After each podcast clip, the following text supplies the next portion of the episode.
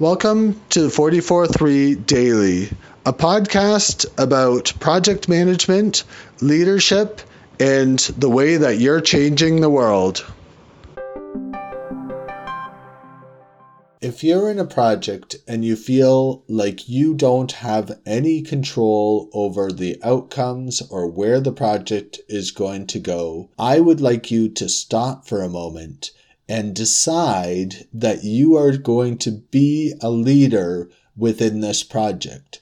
There is always something that you can do to help lead the project to the results and to the outcome that you're working towards.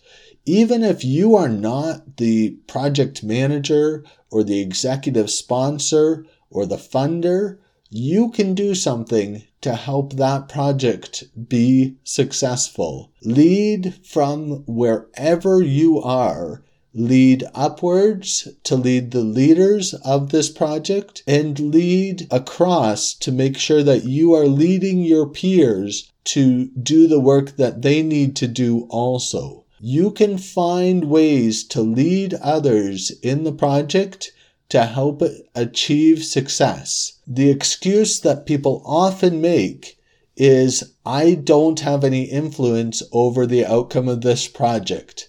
And when you say that, you're simply saying, I don't care enough about the outcome of this project to make sure that I'm doing everything that I can to make it happen. You have lots of opportunity to lead others.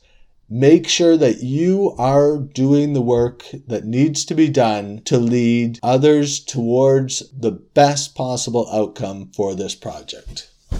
Thanks for listening today. Today's episode was brought to you by 443. We're providing tools, resources, and services for people who have to manage projects in their everyday work, even though they aren't professional project managers.